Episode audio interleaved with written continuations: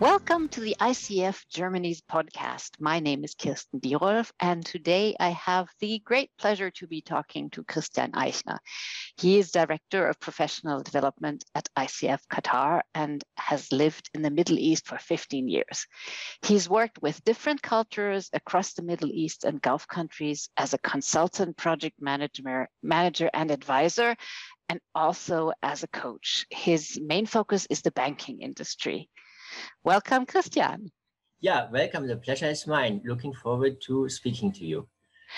I am so curious about coaching in the Gulf countries and in the Middle East. Um, myself, I had the opportunity to um, attempt at coaching in Saudi a bit, and I was very astonished about the dif- the cultural differences. Um, could you tell us a little bit about your experience at, with coaching in Qatar or in, in the, in the Gulf region? Yeah, I think first of all, the notion of coaching is still something new. And the entire evolution of coaching and talking about feelings, emotions is also something new because the uh, overall, I would say, psychological element and the idea to speak about personal things as part of the professional environment is also something that is not necessarily culturally typical. Business is made outside, so to say, or society and social interaction is made outside work and hence has nothing lost there, so to say. And therefore, talking about personal activities is something that is somehow still unknown, especially in a culture that has a very I would say, diverse mix of different nations, of different religions from different countries, with also different ambitions. So people would be doing business and would separate that from their personal lives or I, from talking about it? Yeah, I would say yes, because um, the culture of the Middle East is a very private culture. And if you look at the nationalities of especially or the um, families in the Gulf countries, they have a very clear distinction between their own family environment and their own local environment, and then the interaction at work, which is very often mixed with different cultures from different countries, from the Southeast Asian subcontinent, from Europe or from Middle Eastern adjacent countries. And hence, they don't mix that. They separate very clearly between this. And since coaching is also talking about that, when we say coaching the who of the client, coaching the whole person of the client, it seems that that might be difficult. People wouldn't want to talk about their private lives. Yeah, I think uh, this is a question of evolution and of also, I would call it global integration. That the more people get exposed to the international environment and the more they realize also that the Gulf countries are getting integrated in the global context and into the global environment, um, they slowly, slowly adjust to this new normal and they see that somehow they need to open up in this regard. And uh, I think we have, when we talk about team coaching, it's not only to look at your individual leadership as a as a group or as a team it's not as a group as a team but then you also need to somehow say well who am i and what is my role in this team? And in this moment it becomes a little bit more personal.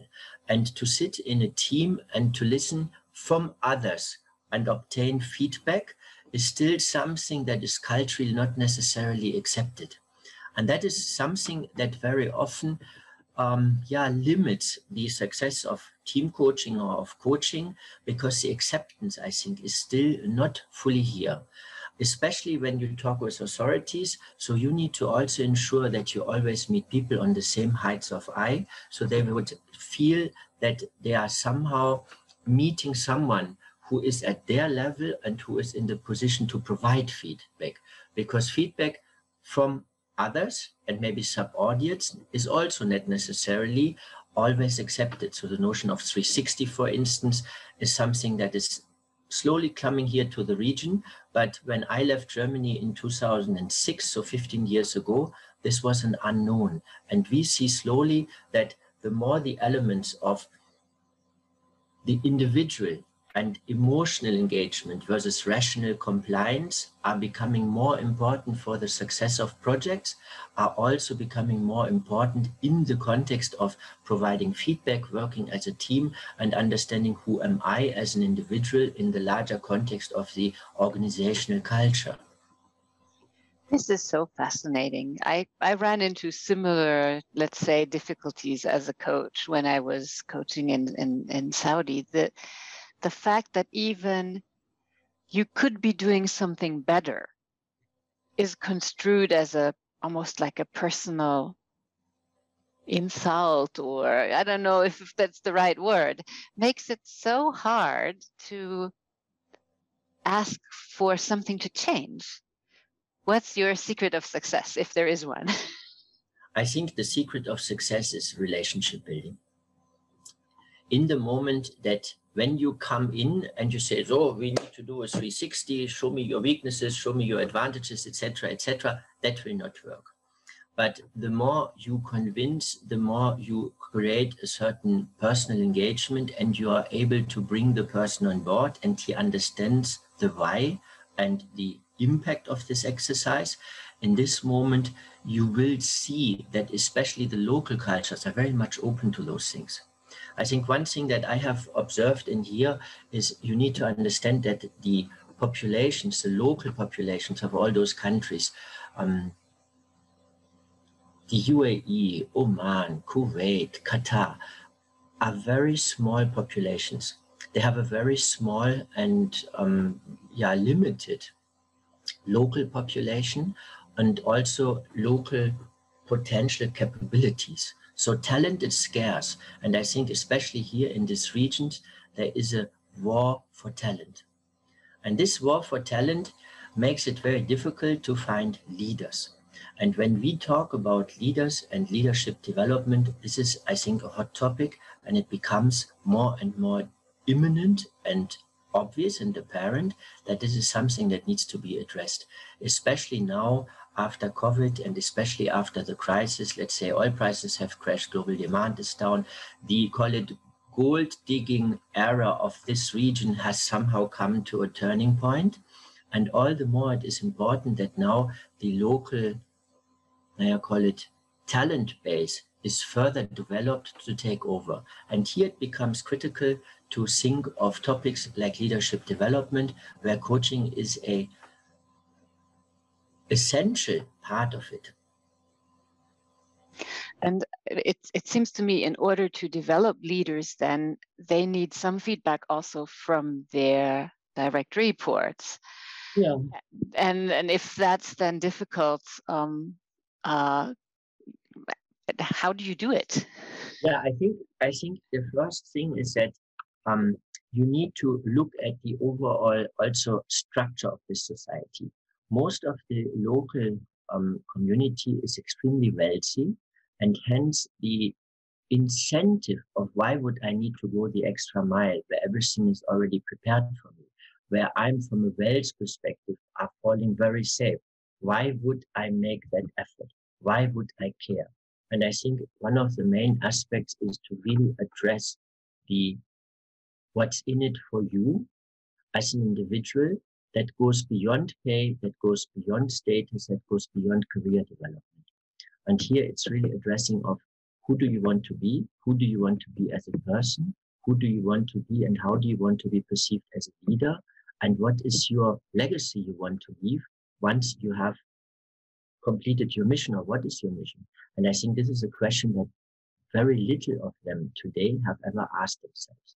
And if you look especially at the young potential and young professionals in here, you will see that they are somehow so spoiled that those topics are not even of importance for of them because they are getting raised and grow up in an environment where everything is already there. There is nothing that is missing. I am financially stable. I have everything I want. My environment is stable. There is nothing, and my professional development is already set there's nothing anymore that I personally need to put any efforts in. And hence, I think it is from a, from a, from a incentive perspective, the most important element to really find people who say, I want to get better as an individual. I want to get better as a leader. And I want to do this because I want to achieve something. And in this moment, I think you have someone who is willing, who will then also demonstrate the necessary courage to listen, the humility to accept, and the discipline to get better and to work on it. Mm-hmm. Mm-hmm. So, really, it, it's fascinating to think about it from an employee engagement perspective or from a leadership engagement perspective when anything that you can do extrinsically doesn't work. I mean, yes. Eh, theoretically, we know that extrinsic motivation doesn't work for um, intellectual tasks. So it's probably not that different in in Europe, but that seems like a, a super um, heightened awareness in in your area.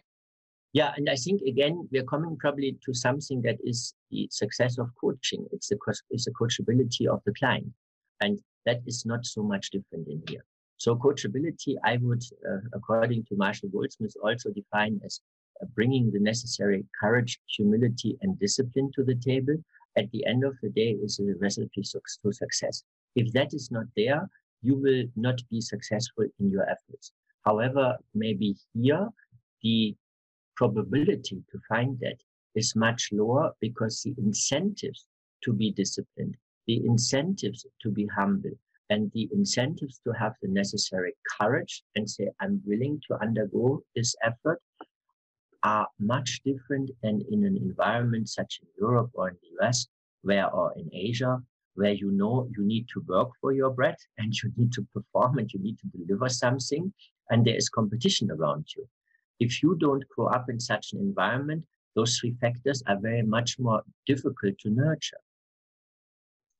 And it makes sense. I mean, if you don't have that life experience, I think it's um, it is harder to develop these this drive to be someone. If you already are someone by birth then then probably is harder to develop the drive to become someone it seems to me. Yeah and i think when we really look at talent in here, there are two types or there are two types of professionals. What I always look is the quantitative aspect and the qualitative aspect and the emotional aspect. Quantitative aspect is, are you intelligent? Can you, you know, count one and one together? And are you able to work and have a certain analytical skill set and work with numbers and be somehow savvy to demonstrate this and to think and to use your brain accordingly.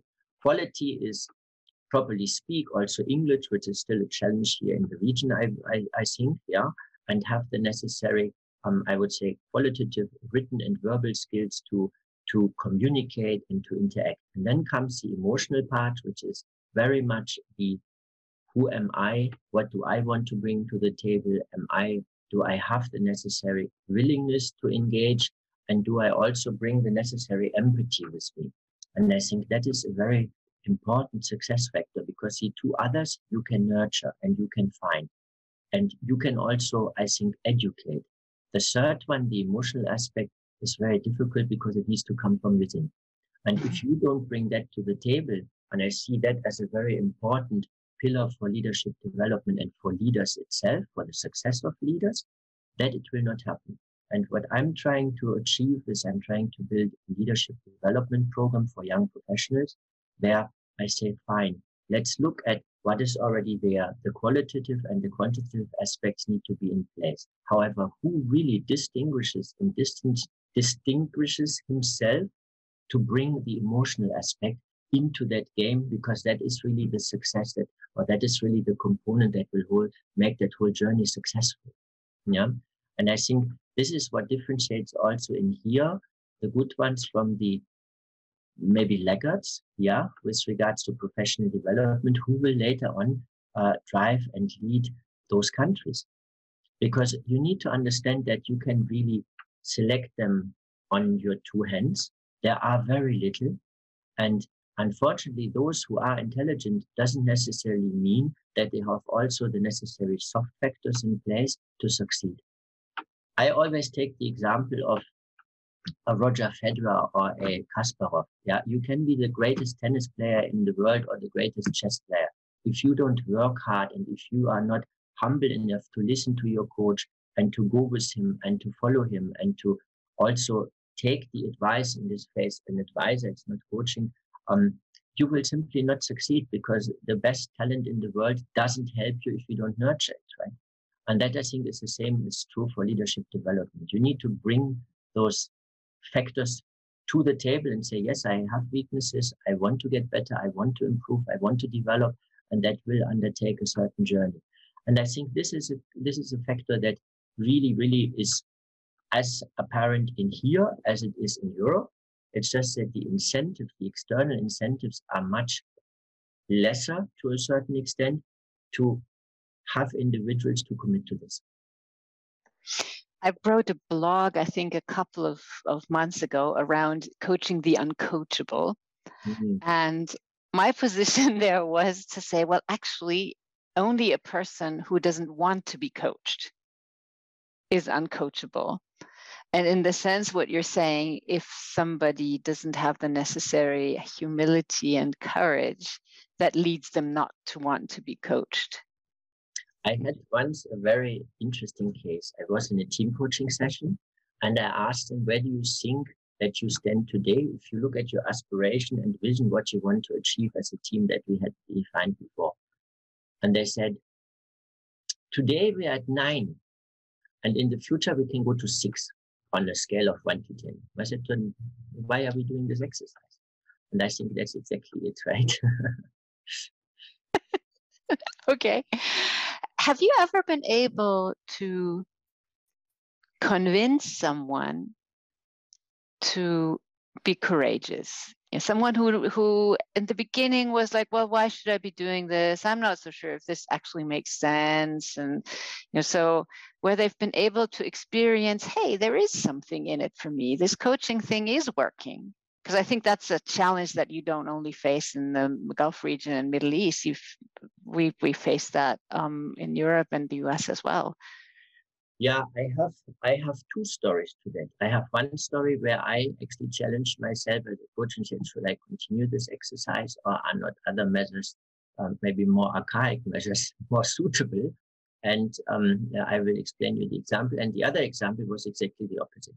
In the first example, I had a young professional and he, um, with all the support that he got from his managers and from his uh, peers, he simply didn't want to he was chosen as a leader, but he believed that he doesn't need to demonstrate any leadership skills and that because he was already seen as a high potential, he could lack. So all the what's in it for you, who do you want to be, don't you want to be perceived as this, and what would you do about it, etc., did not work. And only when it comes to disciplinary measures from the HR department, that worked. Okay. That was the only thing. So he had to be literally put into on the wall um, because the intrinsic motivation did not work. The hard extrinsic motivation was the only way that made him come to work, which was a sad example. Yeah. So, so in the sense of he didn't have a problem, he didn't perceive a problem until a problem was created for him. And when the problem was created, is it like that? Then he, he found it to solve it? He he had the he had the attitude that he says, "Why should I? I'm anyhow good enough, and uh, because I'm good enough, I don't need to look and I don't need to be a role model anymore for the others. I simply can slack, and uh, that obviously has an effect. Well, he is a leader. If he doesn't do, why should I do? Right? That's what his peers, especially young professionals, perceive. So he set a precedence for others that was then rather negatively impacting the group than positively. And um, uh, he didn't want to perceive this. He also didn't want to see that. And uh, he therefore had to be disciplined because every other measures of motivational, intrinsic motivational engagement did not work. Now, on the other hand, um, we had a group that was somehow diverse and there was a communication issue among them. They never spoke with each other or the interaction was more related to personal things, but not work related things. And there was a clear silo thinking and lack of coordination and communication within the division. With the team coaching exercise, And with that closer engagement, they perceived that they ramped up and they basically got better by themselves because they measured themselves, they sat together as a group and they continuously followed that effort and that exercise. They perceived that they got better on a scale from five to nine. And that is quite a success. And it seems that this incremental getting better at something mm-hmm. might, that might have created some joy for them and some motivation yeah. as they got better. Is, is that the case? Yeah, I think the first thing that really helped them was we went through an authentic leadership model exercise together and we first identified their individual authentic leadership model. Who am I as a person? How do I want to be perceived? What are my values? What is important for me? And how do I express this in my day to day life? And then we translated this to their role within the team. And once the others had understood within the team of how the individual functions, what their values are, what is important to them, they were able to formulate their team authentic leadership model and they were decide they were able to define of how they want to be perceived and what success will look like for them. And once they had done that they had a much clearer cohesion among themselves as a team and they were also somehow jointly on board and i would say it felt like they were navigating on a boat together as a team. And that was absolutely i think um, uh, fantastic to see. And you could see that shift in communication, in laughter, in better uh, better cohesion, coordination, sitting together, and that went then obviously beyond the professional um, the professional level uh, and brought them together so that they decided we don't want to have team meetings each separately. We want to bring all of us together as a team. And they coordinated their efforts as one team by sitting together and updating each other and bringing other subordinates within their units or departments to those team meetings so that everybody could hear and everybody would be on the same page of information, which then obviously created a completely different dynamic for the work environment, but also for their efficiency. Oh, that sounds like a wonderful success. Thank you mm. for sharing. Yeah. Cool. um, I, am realizing we are only talking about the leaders and him. Um, it makes me curious. Uh, uh, what about the women? The women. um, the women have their own dynamic. Actually, would you say that? First of all, I think it depends very much on the countries that you still see a very male-driven culture. Especially in Saudi Arabia, you're familiar with this, where even the secretaries are male, which is a little bit awkward in the beginning, yeah. But um, the overall work environment is still very male driven or was maybe very male driven, but the efforts of sustainability more and more create and look for gender diversity also here in the region. I think that's point number one. So what you see is you see inclusion of female and integration of females into the work environment that is obviously driven by several factors. First, also, I think this overall wave of global integration and being exposed to other cultures obviously helps. So there is a certain opening up. And secondly, the more expatriates and Western expatriates over last over the last decades came here into the region have somehow created a certain liberty or at least awareness of opening up. And then obviously events such as the Expo the uh, 2022 World Cup here in Qatar, etc., are also drivers that somehow, naja, push a certain further global integration, also with regards to female inclusion and gender diversity. Last but not least, we have just seen two weeks ago in the UAE that um, a new directive was issued where the authority said that uh, any board and any management board needs to have a female representative on board, which is uh, a first step, I think, in this direction that you see, because there is a clear commitment to have a very balanced mix between males and females in the work environment. So far, I would say the setting. Now, um, you will see that um, women are not in some of those cultures, I take Saudi Arabia, allowed to publicly, also in the work environment, interact with, with males. So automatically they're a little bit sequestrated from the maybe still larger majority of men. And on the other hand, they also, for instance, enrolled such sales or direct business exposure, not necessarily culturally accepted to interact with men. I take an example. Very often it happens that uh, you would like to um, take a woman to a team meeting and everybody goes together with a car, etc. The women will always go separate. Okay. So there is automatically also a certain cultural sensitivity and elements that don't allow full cohesion as a team. Secondly, I think um, women are much more expressive in their thoughts and much more emotionally driven. So what you would see is that uh, when we, for instance, work uh, in several projects, we have seen it with uh, very small but female-driven groups their way of interacting with each other is much more expressive and much more emotionally in, uh, driven than uh, in a male environment, which is extremely interesting to see because then it becomes loud and everything you would expect from a male environment in Europe happens there in a female environment in the Middle East. That is what I have perceived today, which is uh, fascinating to see. Interesting. So, so that it, it seems there is a, let's say, a, a, market or opportunities for coaches to be very helpful, both for women and men in in leadership positions um, as the societies are changing. And, and I think ICF, um, ICF's vision is to contribute to a thriving world. So mm-hmm. um, it seems like coaching can play a big part. Yeah, absolutely. And I think uh, it's then also a question, for instance, if you would have in a team coaching session um, a very male driven majority and a female, you need to really find the balance of how much can I integrate her and what can I ask her and what can I not ask her and how do we, for instance, in behavioral interviews or in feedback loops or in feed forwards, how do I interact with this woman and how can she open up? And I need to be culturally sensitive and accept it.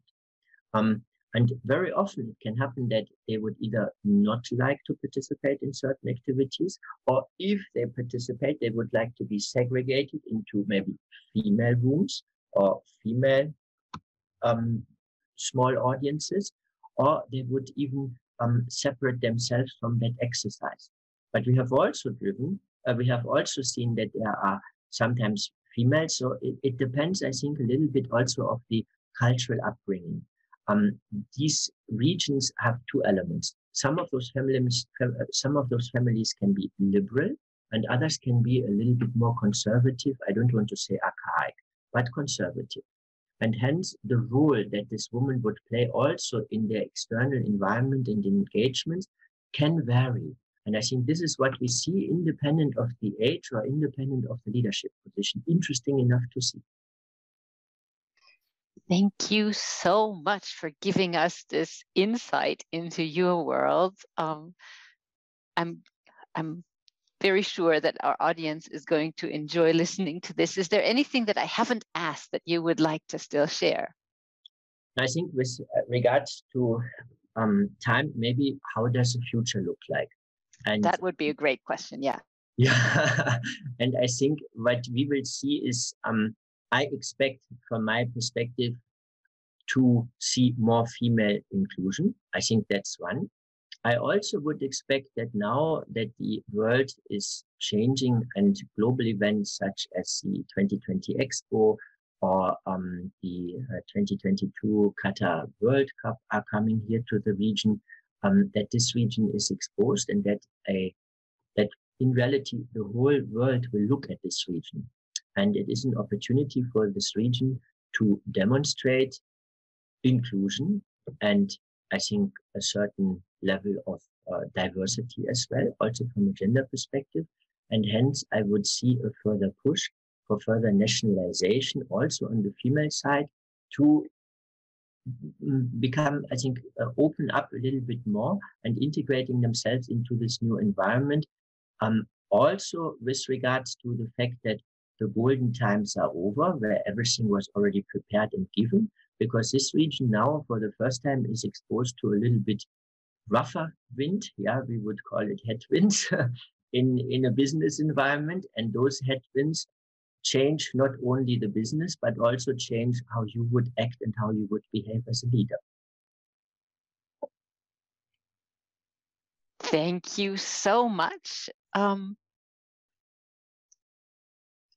yeah, thank you for being here, and I'll stop the recording, I guess. Yeah, good, perfect. Thanks a lot, and it was a pleasure to interact with you, Mrs. Dior.